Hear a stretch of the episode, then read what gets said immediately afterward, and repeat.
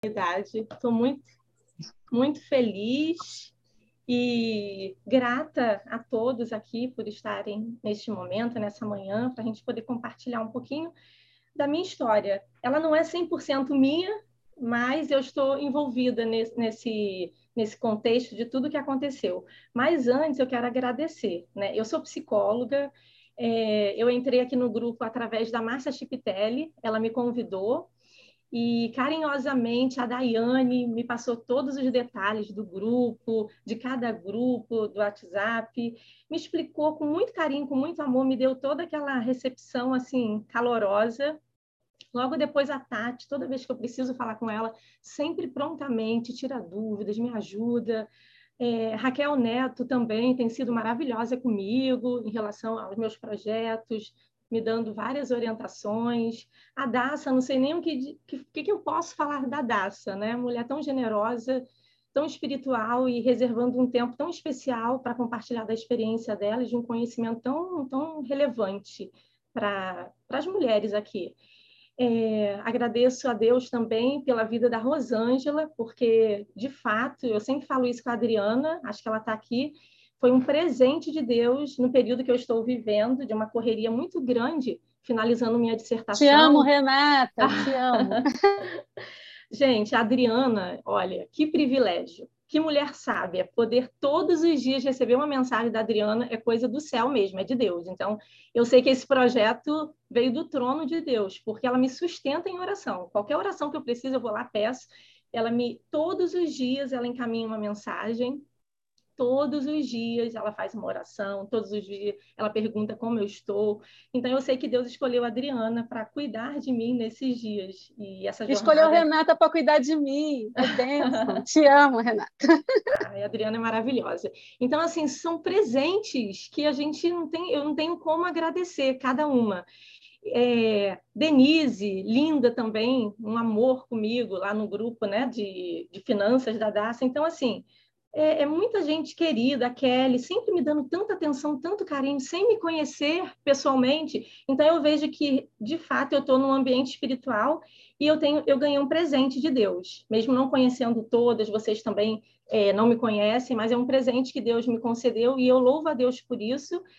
E é com muito prazer que eu vou compartilhar algo que é muito doloroso para mim, mas eu tenho certeza que de alguma forma eu também vou poder contribuir com todas vocês que têm contribuído para o meu crescimento espiritual, profissional. É um período curto que eu estou aqui no grupo, eu acho que são quatro meses, se eu não me engano, e durante esse período eu tenho aprendido muito, como se eu já tivesse há anos aqui dentro desse grupo, com tanto aprendizado, com tanta disponibilidade, tudo feito com muito amor, com muita humildade. Então a gente sabe que Deus está à frente. E eu me sinto honrada realmente de estar participando com vocês. Bem, eu quero ler para a gente iniciar, é um versículo que, tá, que está em Lucas 15, 24, que diz assim: Porque este filho estava morto e reviveu, tinha se perdido e foi achado, e começaram a alegrar. Coisa mais linda esse, esse versículo, essa história que fala sobre um homem que estava morto e reviveu. E reviver em qualquer área da vida, física, mental, espiritual, é um dom.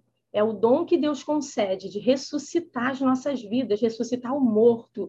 E Deus tem ressuscitado vidas. Eu tenho presenciado muitas pessoas com a vida totalmente destruída e Deus tem reerguido, tem levantado essas vidas.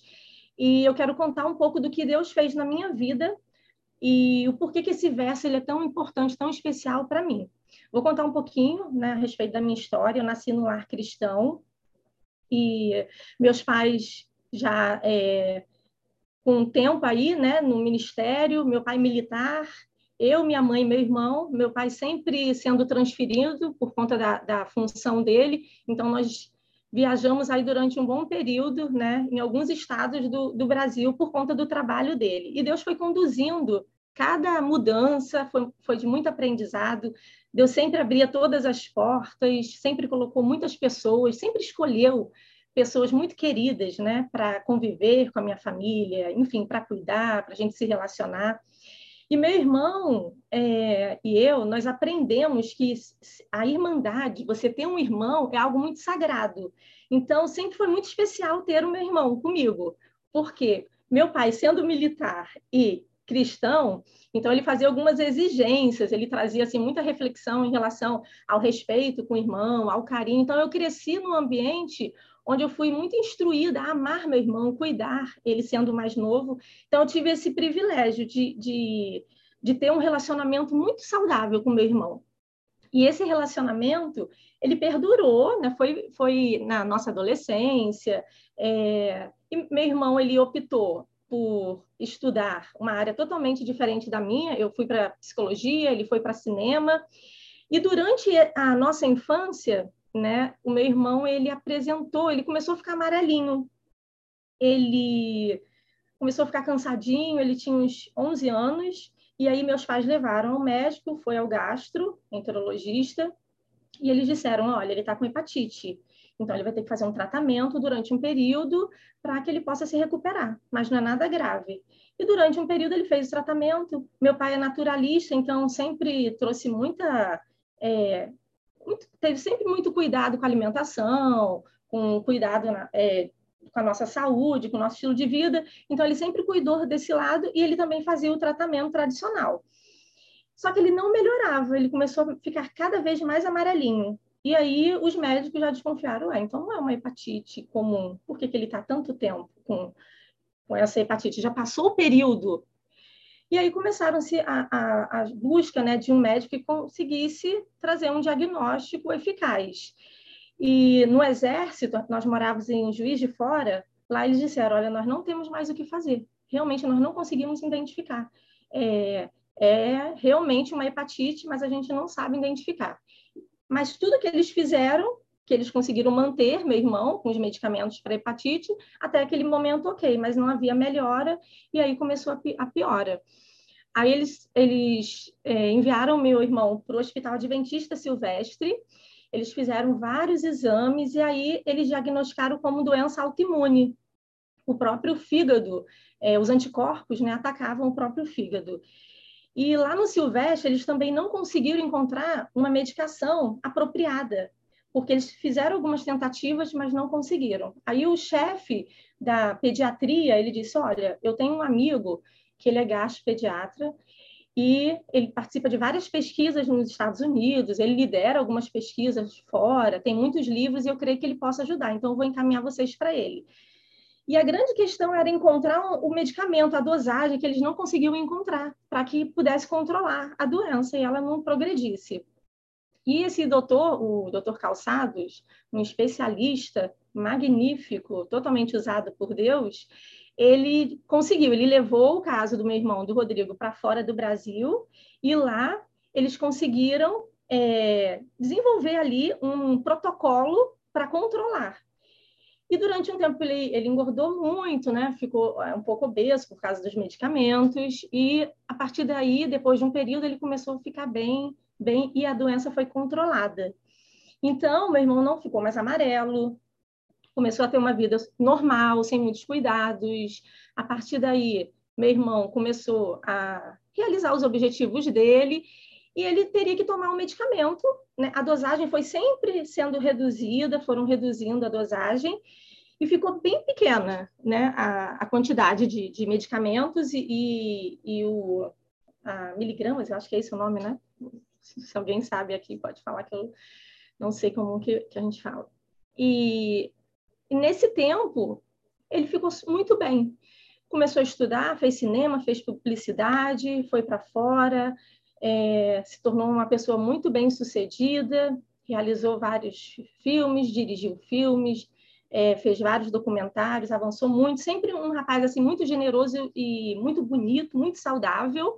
Meu irmão, no, assim, gripe. Eu sempre, de vez em quando, tinha uma gripe, meu irmão naquela na infância, na adolescência, não tinha gripe. A gente, ele nunca foi hospitalizado, né? E realmente o medicamento deu certo e ele conseguiu aí viver e ter a vida dele é, de forma muito saudável, muito realizado. No entanto, é, com muitos estudos, ele começou a questionar é, a existência de Deus e começou a se afastar também dos caminhos do Senhor. É, a partir daí, ele não tinha muito interesse com as coisas de Deus e totalmente voltado para a área dele e não ia mais à igreja, não, não estudava mais a Bíblia. E do, durante esse período eu orava muito pelo meu irmão. É, era jejum, corrente de oração. Nós orávamos muito, muito, e eu olhava assim e falava, nossa, como é difícil, nós oramos tanto, e ele não abre o coração, que coração endurecido, um, um rapaz maravilhoso, inteligente, estudado, é, saudável, mesmo tomando a medicação, nossa, Deus tem cuidado tanto, e ele ele foi resgatado por Deus, ele foi conduzido para um tratamento onde ele pôde manter uma vida saudável e agora ele deixa Jesus. Então nós orávamos muito, eu pedia muito oração para as minhas amigas. Eu orava, orava e em algumas situações eu pensava assim: meu Deus, são tantos anos e eu não vejo um sinal no meu irmão, nada, nada. Ele não quer realmente. E eram muitos anos, eu orava a todo momento. Se eu estivesse dirigindo, o nome dele estava ali na minha mente. Lavando a louça, o que eu estivesse fazendo, constantemente ele estava na mente, em oração, eu clamando, pedindo, e muitas pessoas orando. E quando a gente passa muitos anos orando, é, não que eu penso, não que eu questionasse Deus ou, ou imaginasse que nunca ia acontecer, mas eu pensava assim: são muitos anos orando e não tem um movimento. São muitos jejuns. Minha mãe orava muito, meu pai. E seguimos assim, né? É, conheci uma, uma pessoa que uma amiga minha me apresentou uma, uma pessoa que tinha um grupo é, multidisciplinar com profissionais do mundo todo que viajavam durante as férias para se dedicar a comunidades carentes. E no dia que, me, que, essa minha amiga me apresentou a essa líder desse projeto, ela falou: Eu preciso de uma psicóloga, estou precisando muito de uma psicóloga. Aí eu falei, perguntei quando que seria a data, quanto tempo, onde seria, e ela me deu todas as informações. E naquele mesmo momento, é, eu falei: vocês não precisam de um cineasta, de alguém para filmar? Vocês vão fazer algum documentário? Vocês têm equipe de mídia? Como que é? Ela, olha, sim, seria bem interessante. É, a gente ter alguém, nós temos o fotógrafo, temos a pessoa que trabalha com a publicidade, mas nunca pensei em documentário, um filme, nada a respeito. Eu falei, então vou falar com meu irmão e depois eu passo o contato dele para você. E aí conseguimos marcamos, levei também uma amiga minha, que é a minha cunhada, né, é, para participar desse projeto. E aí, meu irmão, eu e a minha cunhada é, participamos de dois. Nesse projeto, a gente tinha muita troca, né? Porque eram vários profissionais médicos, dentistas, fazíamos um, um trabalho espiritual e um trabalho também focado na área da saúde e um trabalho de pesquisa. Meu irmão gostou muito né, daquele envolvimento, mas a questão espiritual ele não queria, não estava ali, né, muito, mas o trabalho em si de doação, de se doar o tempo, isso para ele era muito interessante, né, dele poder é, produzir algo, doar o tempo dele para pessoas carentes, enfim, aquilo ali, e com um grupo é, muito querido, muito dedicado a ajudar o próximo, isso para ele era muito relevante, mas a questão espiritual ainda ficava um pouco de lado. É, participamos de alguns grupos, depois é, passaram-se alguns anos, essa, essa amiga, a líder desse projeto, ela chegou e falou assim, Renata, agora eu tô é, eu, eu incrementei o projeto Vidas em Ação, que é o nome do projeto. Eu vou fazer um momento a sós com Cristo. Eu conheci um senhorzinho lá de Rondônia, muito espiritual, muito simples, bem simplesinho. Ele não sabe nem falar, mas ele criou um, um projeto muito pedagógico, como você se relacionar com Jesus, o passo a passo, através da palavra de Deus, tudo bem orientado. E, e eu vou levá-lo e eu gostaria que vocês estivessem nesse projeto agora, que a gente vai incrementar com esse projeto espiritual. E chamei meu irmão, meu irmão foi, esse foi no Brasil, foi em São Paulo, e no dia da vigília, que nós na vigília nós ficávamos lá clamando pelo batismo do Espírito Santo, orando pelo, pelas pessoas que estavam afastadas, aquelas pessoas que nós desejamos ver no céu. E meu irmão, ele ficou na casa dela, ele não foi. E eu fiquei muito triste. Eu falei, nossa, com uma oportunidade dessa, com esse evento. Só que no último dia, essa amiga insistiu muito: Rodrigo, vamos, eu acho que vai ser tão importante para você. Ele falou: não faz sentido, a, a minha função aqui é uma. É, essa parte eu não, não tenho interesse.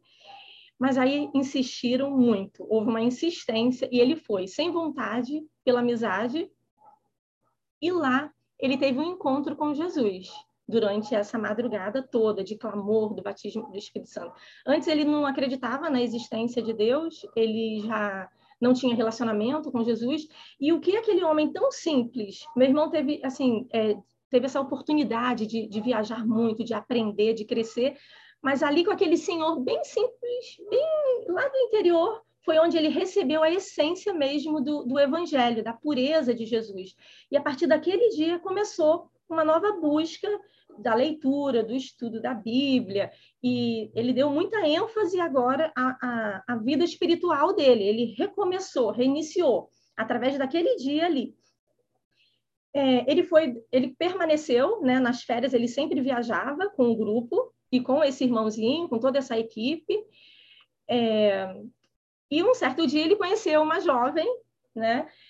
E aí namoraram, casaram-se e tiveram assim uma vida muito muito boa, né, de trabalho missionário, porque ela conheceu ele fazendo a, a obra missionária, só que ela não tinha muito interesse, só que ela viu a paixão dele pelo trabalho né, missionário, e ela começou e esse relacionamento com Jesus, o andar com Jesus, depender de Jesus para tudo, essa amizade com Jesus, isso começou a entrar no coração dela, e aí se apaixonaram e casaram e ficaram fora do Brasil, não vieram para cá.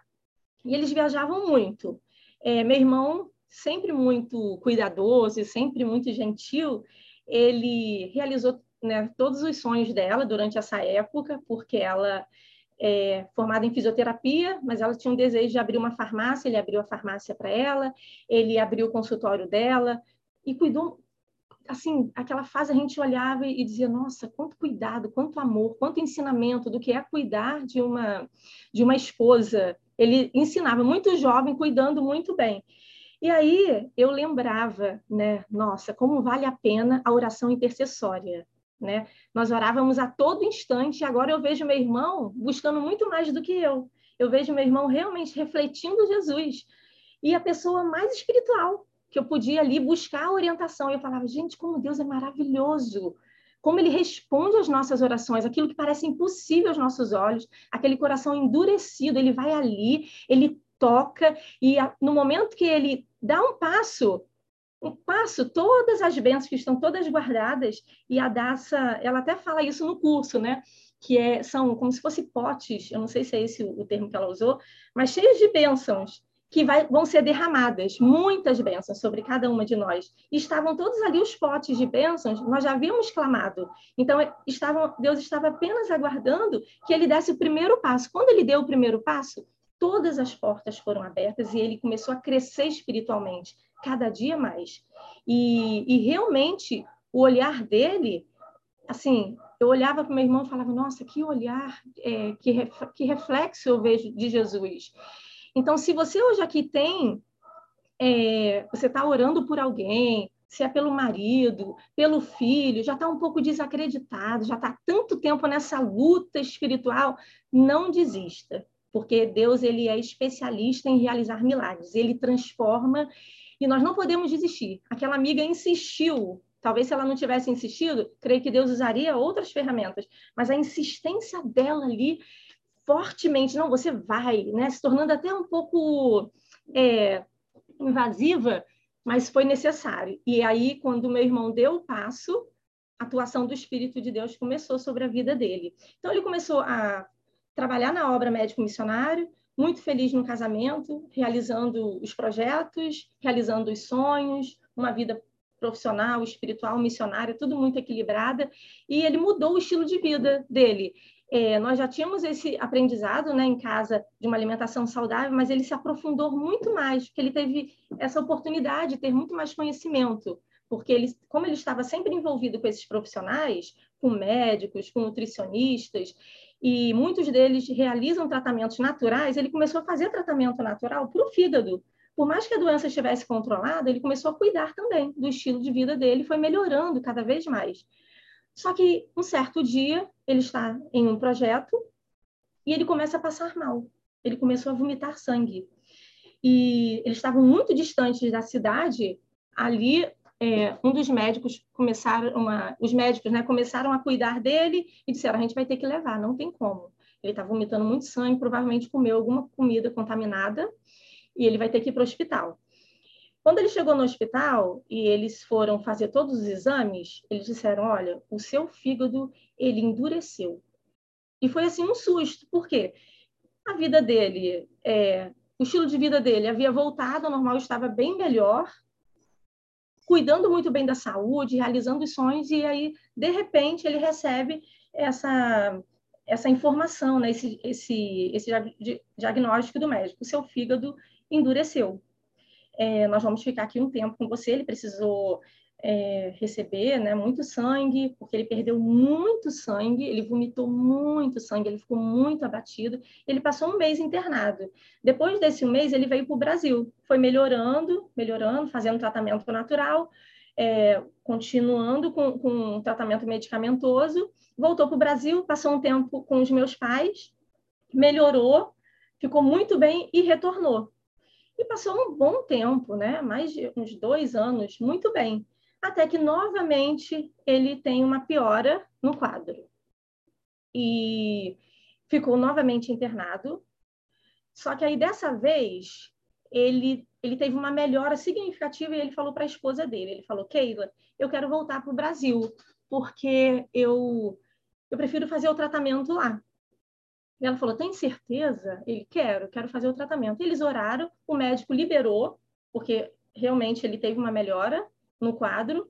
Ele veio para o Rio, trouxe os exames e nós havíamos é, recentemente um primo meu que trabalhava no, no, no Hospital Adventista Silvestre, ele ele conversando, ele disse que o Hospital Silvestre estava sendo referência de transplante de fígado.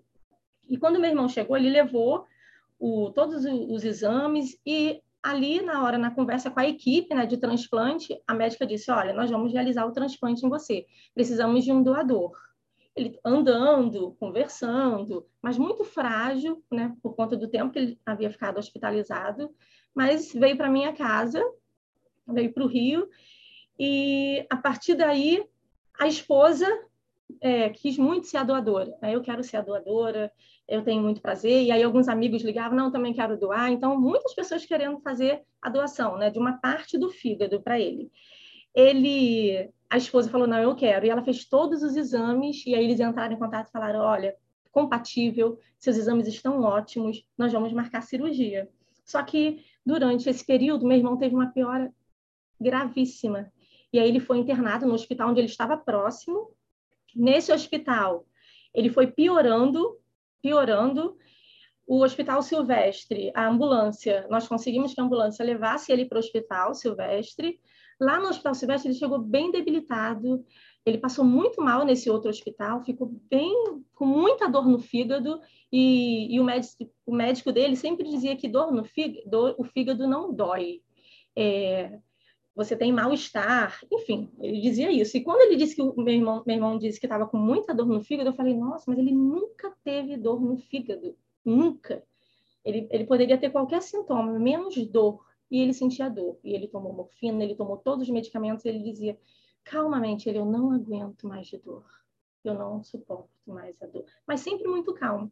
E antes de ir para o hospital, dele passar mal, onde ele estava, aqui na minha casa, eu falei para ele quais são as suas expectativas em relação a, ao transplante. E aí ele falou, deitado na minha cama, nós ali conversando, ele, olha, Renata, eu, a minha vida está nas mãos do Senhor. Eu estou muito tranquilo. Se ele desejar me curar através do transplante, eu vou ficar muito feliz. Mas eu não sei qual, quais são os planos de Deus para minha vida. E a minha vida está nas mãos do Senhor, mas muito tranquilo com muitas dores e sempre transparecendo muita tranquilidade. Ele sempre foi muito tranquilo, mas ali a gente via assim, eu não sei como eu suportaria aquele nível de dor, porque nenhum medicamento é, realmente segurava a dor e passando-se os dias. É, quando ele chegou no Hospital Silvestre, ele já estava bem malzinho. E a médica chegou e falou assim para minha cunhada e para toda a família: Olha, infelizmente agora não vai ser mais a doação de, uma pessoa viva. A gente precisa de um fígado perfeito para o seu irmão. Então, nós vamos colocá-lo na fila agora de transplante e nós vamos aguardar, porque tem algumas pessoas à frente dele. Então, a gente precisa ir aguardando. E ali né, duraram-se alguns dias de espera. Ah, falta mais um, é o segundo. E finalmente chegou o dia dele, do transplante. Chegou o dia da, do momento que o nome dele seria chamado na fila. Então, nós ficamos muito em oração, apreensivos, e o médico, ele comunicou à família, nós estávamos no hospital. Só que, assim, durante esse período, ele recebeu muita doação de sangue, muitas orações, muitos grupos orando, clamando por ele, muitos amigos indo visitar, é, da área da saúde, acompanhando, minha família, todos acompanhando, com todo cuidado, a equipe de, de transplante com todo cuidado. Então, ele recebia todo o suporte à família também. É, e quando chegou o nome do Rodrigo, né, assim, foi alegria, agora nós vamos aguardar. E o médico avisou a família: conseguimos um fígado, nós vamos buscar. É de uma criança de 11 anos. Então, o fígado está perfeito.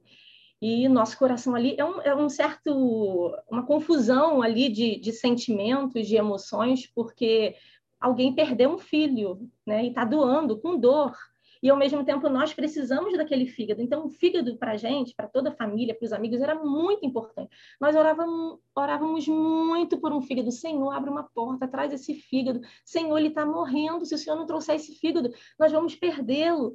E a minha cunhada orava muito e pedia a Deus: Senhor, não quero que o Senhor leve meu marido. Eu já perdi a minha mãe. E ela não aceitava. Ela, pai, eu sei que a salvação dele é o mais importante, mas por favor, não faça isso comigo. Não leve meu marido. Eu não vou suportar perder meu marido e todos orando, e o dia, o grande dia chegou.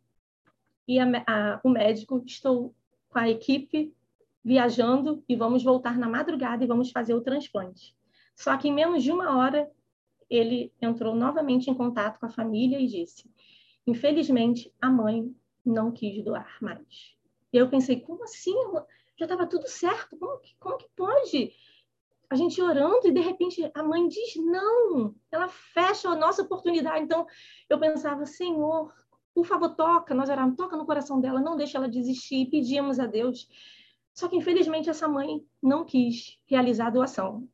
Nós não sabemos o que que, que, que aconteceu com essa mulher, a história de vida dela, por que, que ela aceitou e depois ela resistiu. Nós não podemos julgá-la, ali, quando você perde um filho, cada um tem a sua história de vida, seus traumas. Então, não tem como nós sabermos exatamente o que estava lá no íntimo do coração dela. Mas aquele não daquela mulher trouxe assim uma nuvem de desesperança momentânea. E nós ficamos muito arrasados, todos ali. É, realmente foi, é, foi um tempo de espera, de conquista e de perda, né? muito rápido. A partir daquele momento que ela disse não, ficou aquele, aquele clima pesado eu, eu fiquei muito triste, minha cunhada, minha mãe, meu pai, os amigos, meus primos, todos ali juntos orando. E eu lembro que Deus tocou no meu coração. Nós estávamos no carro retornando para casa e ele disse: Agora nós vamos aguardar. O próximo fígado será o do seu irmão. Nós vamos fazer o transplante. Mas não temos previsão. E a piora dele, ele começou a ter uma intoxicação. O fígado, ele começou a é como se ele estivesse morrendo o fígado, né? A função dele. Começou a liberar uma substância que ia para o cérebro, intoxicando o cérebro. Então, não podia demorar muito tempo. Nós precisávamos com urgência daquele fígado. Só que houve esse período, assim, de espera total e de muita tristeza. E aí o Espírito Santo falou para eu colocar música, né? Ligar o som no carro e ouvir música. E aí minha cunhada ficou um pouco assim, desconfortável. Vamos louvar, vamos cantar a Deus, porque Deus ele vai abrir novamente uma porta e eu sei que ele vai nos conceder essa bênção e ele vai receber um fígado novo. Nós, chegando em casa, quando nós chegamos, o médico, conseguimos um fígado. Estamos indo novamente buscar o fígado. E dessa vez nós tínhamos certeza, não vai dar certo, porque nós estamos em oração, Deus está cuidando, Deus não trouxe ele para cá, para uma equipe tão maravilhosa, que é referência aí em vários países, nós não vamos perdê-lo. É, nós vamos conseguir esse fígado. E, de fato, a mãe de uma criança da mesma idade doou o fígado para o meu irmão. Então, naquele momento foi aquele sentimento, né, de receber algo tão especial. Aquela mãe, ela aceitou, ela olhou para como se ela tivesse se compadecido da gente. Então, assim, uma coisa que eu aprendi ali, naquele, naquele momento, né, e no sermão da Daça, isso me veio muito à, lembrança né, do que aconteceu. A Daça falou sobre a, a generosidade, o se doar, o de compartilhar. E esse sermão ele tocou muito meu coração no dia que ela pregou. Eu chorei muito, porque foi exatamente o que aconteceu. Nós vivenciamos a realidade de uma porta fechada quando você pode doar e uma porta aberta quando alguém está com muita dor no coração. E realmente ali eu aprendi, meu Deus, eu tenho que ter cuidado, porque talvez eu mesma possa fechar uma porta. E como maltrata um coração que está esperando aquela benção. E quantas vezes eu já tive possibilidade de ajudar, mas eu virei a face. Então, naquele momento, Deus me ensinou e com a Daça me veio a lembrança, tudo aquilo que nós passamos, a importância de você doar. Se você tem oportunidade, não feche, não vire a cara, não diga não. Se você não puder, se eu não puder, não tem como. Mas se a gente tem a possibilidade, por que, que a gente deixa passar? Às vezes a pessoa está esperando dois reais, está esperando um pacotinho de macarrão e a gente, ah, não, hoje não, depois. E aquilo ali é tão importante para ela, mas tão importante que para a gente não, não, faz tanta falta. E, é, e, era exatamente esse sentimento. Aquela mãe, ela encheu o nosso coração de esperança, encheu o nosso coração de amor e de gratidão. E ali eu entendi o que, que é uma porta fechada, é, o não doar e o doar. Aquela mãe com dor de perder um filhinho de 11 anos, ela entregou algo muito precioso, que era o fígado. E algo muito precioso para a gente. Um fígado era muito, era aquele momento era tudo que a gente queria. Era um fígado novo para o Rodrigo. E o transplante foi realizado é, e graças a Deus, antes do transplante, a, a, minha cunhada levou um pastor que fez a unção no meu irmão, e, é, ali nós oramos, é, havia uma capelania muito bem estruturada, nós recebemos apoio, suporte espiritual também. Então, assim, Deus é maravilhoso, conduziu, mesmo em meio à dor, ele cuidou, colocou pessoas muito especiais para cuidar da família, cuidar da minha cunhada, que não tinha parente nenhum no Brasil, né? Somente assim a família do, do esposo e ela sozinha aqui aguardando o pai até o pai chegar para poder acompanhar junto, ficar com ela. E chegou o dia do transplante, chegou o momento, eles entraram para a mesa de cirurgia e quando ele saiu, o meu irmão não estava mais amarelo. Foi rápido. E a minha mãe já olhou, ele não está mais amarelo. O médico, olha, o fígado deu certo. Nós conseguimos. E, nossa, mas ainda, os próximos dias ainda seriam muito importantes, porque ainda é, eles iriam observar né, se, se haveria alguma sequela, eles acreditavam que não, mas eles ainda iriam acompanhar. E o fígado deu certo, ele foi pra, voltou para a UTI, e a partir dali ele melhorou, foi melhorando, até que um dia os médicos ligaram para minha família e disseram, infelizmente, o Rodrigo ele teve morte encefálica. Eu sempre me seguro.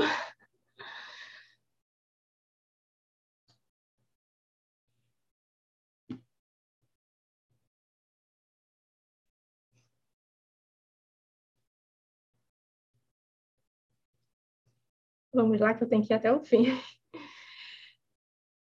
Naquele dia, nós ficamos muito tristes. A minha cunhada um dia antes, né? É, ela estava muito feliz, muito grata a Deus. E durante, é, um pouco antes da, da, da, de receber esse, né, que a, a morte encefálica do Rodrigo, é, ele teve uma, uma piora. E esse irmãozinho lá, que, que agora era o conselheiro, né, dos dois, do meu irmão e da minha, da minha cunhada, ele avisou, ele falou assim para Keila, Keila disse, irmão Sênio, eu não quero perder meu marido, eu tenho orado pela salvação dele, que eu sei que a salvação é o mais importante, mas eu tenho pedido muito. Ela falou: você precisa entregar seu marido, entregar a vontade de Deus. Você pode falar para Deus o que você quer, você quer ele vivo, mas a vontade dele é perfeita, é soberana, e você precisa dedicar o seu marido para Deus. Entregue. E antes de, de, recebermos essa, essa notícia, ela entrou na, na, na câmara de oração e tinha uma Bíblia ali, e ela tirou a aliança dela ali e colocou na palavra de Deus e falou: Pai, eu estou entregando essa aliança para ti, confiando que o Senhor fará o melhor. Eu entrego meu marido nas tuas mãos e eu peço que o Senhor faça o melhor, o que for melhor. O Senhor conhece o futuro, o Senhor conhece o passado do Rodrigo, o Senhor quer salvá-lo, então ele está entregue nas tuas mãos. Depois que ela fez essa oração, foi quando nós recebemos a, a notícia. E durante esses dias foram muito difíceis, porque ele teve a morte encefálica, mas o coração ainda estava batendo. Então, nós ainda aguardávamos por um milagre. E Deus ele não falou para mim que o meu irmão morreria. Ele não me falou isso. Em nenhum momento ele me deu essa confirmação. Ele me mostrou na palavra dele. Então, eu ia até o fim. Eu cheguei lá na, na na UTI, né, o pastor estava lá com a equipe orando, e eu falei, pastor, vamos orar para que ele ressuscite.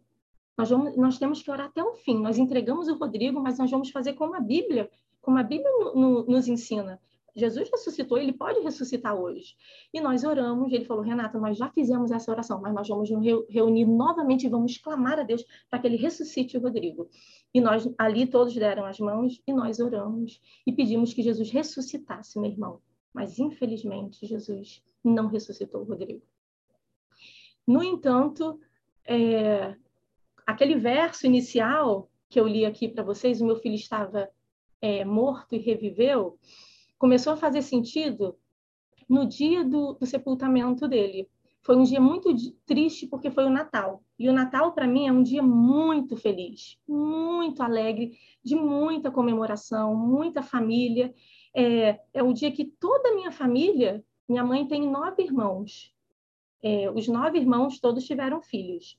Então, eu tenho primos que moram em outros estados, que moram no Rio, que moram fora do Brasil. E o Natal, todos, sempre, durante muitos anos, o Natal, todos estão na, na casa da minha avó.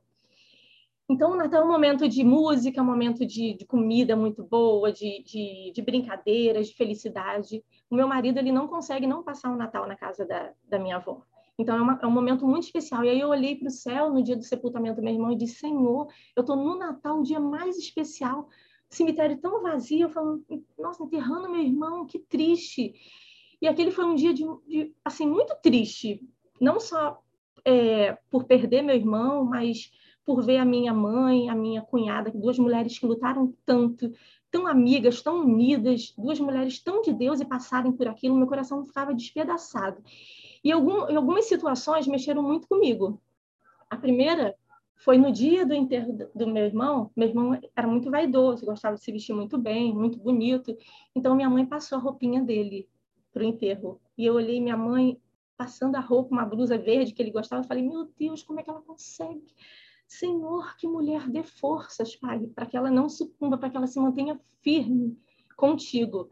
E eu vi minha mãe passando aquela roupa e meu irmão, ficou, ela, ela, é, eles né, arrumaram meu irmão. E o dia da minha cunhada ir embora foi um momento muito triste, porque ela estava de mochilinha no aeroporto, de cabeça baixa, indo embora. Eu falei, Senhor, tão jovem, perdendo uma esposa, não tem a mãe. Eu ficava muito triste de ver assim duas mulheres como elas que eu admiro muitíssimo mulheres muito generosas, mulheres muito consagradas, passarem por uma perda tão grande, porque o Rodrigo realmente deixou um legado muito especial. Ele levou muitas almas aos pés do Senhor, ele pregou muito, ele falou muito de Jesus, ele, ele realmente teve um, um, uma experiência com Cristo de, e, e, ele deixou um legado aqui nessa terra. É, quando quando ele faleceu, depois da minha cunhada ter ido embora, né, cada um na sua casa, é, é, em minhas madrugadas, clamando a Deus, nunca questionei a vontade de Deus, mas eu dizia, pô, Senhor, eu queria tanto que meu irmão estivesse aqui, porque eu, eu, eu aprendi a amá-lo, nós éramos amigos íntimos, a gente poderia, podia compartilhar tudo um com o outro, as alegrias, as tristezas, então eu, foi uma perda muito grande para mim, muito, muito. Eu não sei aqui se você, hoje, tem um irmão e você não está bem com seu irmão, se você está distante do seu irmão, eu quero te dizer uma coisa muito especial. É, a Rosângela até comentou alguma coisa aqui no sermão dela sobre é, o conflito das nações. Né? Se Deus age até nos conflitos das nações, o que dirá não irá trabalhar no conflito seu com seus irmãos ou com algum familiar? É possível. Deus pode transformar. Deus pode transformar esse, essa pessoa que está totalmente distante dos caminhos de Deus. E eu quero que você é, valorize, eu quero te convidar a valorizar muito o seu familiar que você ama muito. Tem familiar que, de fato, a, a distância é a melhor coisa para se fazer, mas se você puder reatar, reata, porque ter um irmão é algo. E ter um irmão, poder conversar, poder saber que você pode contar com um irmão na vida, isso é muito bom. E se você tem, valorize. Teve um momento que eu estava em culto com meu marido, nós ajoelhamos na sala, nesse culto, e ele começou a orar pelos irmãos. Ele orou por um, pelo segundo e pelo terceiro. Ali eu não senti inveja. Não foi inveja, mas eu senti assim, nossa, que privilégio.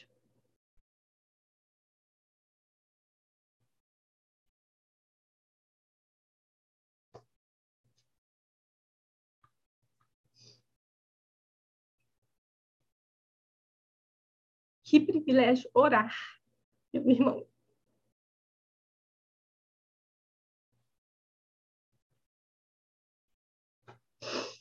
Depois de um tempo, a minha mãe, ela, ela não queria mais voltar para o trabalho que ela fazia em hospital oncológico, era um trabalho missionário. Lá em Juiz de Fora, ela sempre ia nesse hospital e fazia uns trabalhos, ia até o quarto, orava pelos pacientes. E teve um dia que ela ouviu uma voz assim: vá ao hospital.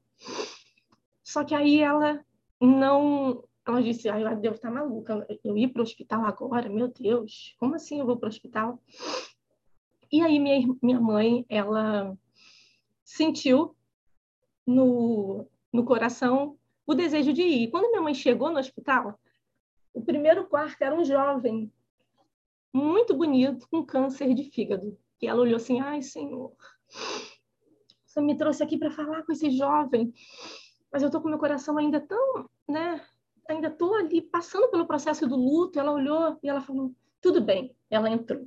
E ali ela acompanhou aquele jovem durante um período grande, orando, levando a mensagem de Deus, cuidando da dor dele, acolheu, deu todo amor e esse jovem foi curado. Interessante que ela ficou muito feliz com a, com a cura dele e compreendeu que Deus ali estava chamando ela novamente para o ministério dela. Ela precisava retornar para esse ministério.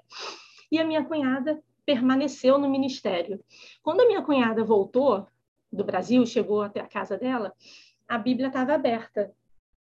Ele havia lido a palavra de Deus e deixado ela aberta. E estava naquele verso que diz que Deus ele é ele é, é ele, é, ele é o marido, ele é o pai dos órfãos, marido das viúvas. Então, eu não sei se meu irmão já sabia pelo relacionamento dele com Deus, mas ela, ela foi confortada ali pela palavra de Deus que meu irmão deixou. Ela seguiu, ela e minha, mãe são muito amigas. Todo ano ela vem para o Brasil e passa uma semana na casa dos meus pais. Elas são íntimas, elas já eram íntimas, mas elas se tornaram muito mais, que elas têm a mesma dor e ambas desenvolveram o, o ministério, tem desenvolvido, né? É, tem pouco tempo ainda, tem alguns anos, e hoje eu quero te convidar é, a usar o seu dom, né? Ser, é, nos convidar a sermos boas samaritanas, aquele que passa, aquela que passa e estende a mão, que o nosso propósito de vida realmente seja usado para abençoar vidas. Claro que nós queremos ser abençoadas, nós queremos as bênçãos de Deus, mas que o propósito, né, o motivo pelo qual Deus nos colocou aqui, de fato seja abrirmos o nosso coração, estendermos a nossa mão para que o poder de Deus seja manifestado na vida das pessoas. Então, é, hoje, né, a minha cunhada, eu, minha mãe, nós confiamos muito no poder de Deus. Deus cura, Deus curou meu irmão. Ele curou meu irmão para a glória dele, para o retorno, para a vida celestial. Ele curou emocionalmente, ele curou espiritualmente e fisicamente. Eu louvo a Deus porque ele já foi curado e eu sei que eu vou encontrar com ele. E eu quero ler para finalizar Apocalipse 21, 4, que diz assim: Ele enxugará dos seus olhos toda lágrima não haverá mais morte, nem tristeza, nem choro, nem dor, pois a antiga ordem já passou. Então, louvado seja o nome de Deus, porque ele conhece o início e o fim. Ele tem um propósito. Meu irmão viveu o propósito dele aqui nessa terra. Ele usou todos os dons e talentos para a glória de Deus e ele descansou no Senhor na hora certa. A vontade de Deus é suprema. E durante o período que, que ele viveu aqui nessa terra, ele fez tratamento natural, ele fez transplante, ele fez tratamento medicamentoso, mas chegou a hora dele. Então, que nós possamos viver uma vida intensa com Jesus, buscando Ele a todo momento, orando por aqueles que nós é, temos clamado e aquela porta parece não se abrir, as bênçãos já estão disponíveis. E hoje eu tenho, assim, o prazer em orar quando alguém me, chama, ou se eu estiver em algum lugar, pela cura, porque eu acredito sim na cura, eu acredito sim no poder de Deus. E eu sei que Deus chorou naquele dia no hospital, ele não queria é, ele sabe, ele conhece o fim, então ele sabia que ali era o momento do meu irmão, mas ele deixou é, o meu irmão muitos anos aqui com a gente. Então eu sou privilegiada, eu sempre digo isso. Eu sou privilegiada porque Deus tem me abençoado com pessoas maravilhosas e esse grupo foi um presente de Deus na minha vida. Então eu louvo a Deus por essa oportunidade. É, não foi fácil durante muitas noites eu buscava Deus para ele curar a minha dor. Eu, os, eu vejo muitos pacientes com entrando em depressão, né, que às vezes buscam terapia por conta da depressão, porque o luto não é não é cuidado. Só que eu vou dizer uma coisa bem sincera para vocês. O luto, ele é curado pelo poder de Deus. Perder alguém que você ama é somente o poder de Deus. A ajuda psicológica ela é necessária, ela é relevante, mas é a mão de Deus sobre aquela mente, sobre aquele coração, atuando ali, que pode trazer vida novamente, que pode reorganizar, reestruturar as emoções. E Deus fez isso na minha vida.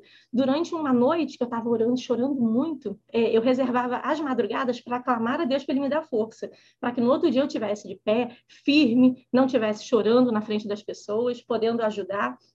E à noite, uma vez, eu perguntei a Jesus, quem era, quem era o Rodrigo para o Senhor?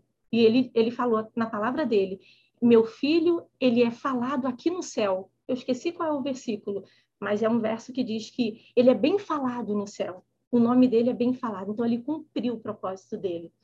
Então, que, que, que essa mensagem, de alguma forma, possa tocar seu coração e eu espero realmente poder ter contribuído, assim como vocês têm contribuído na minha vida.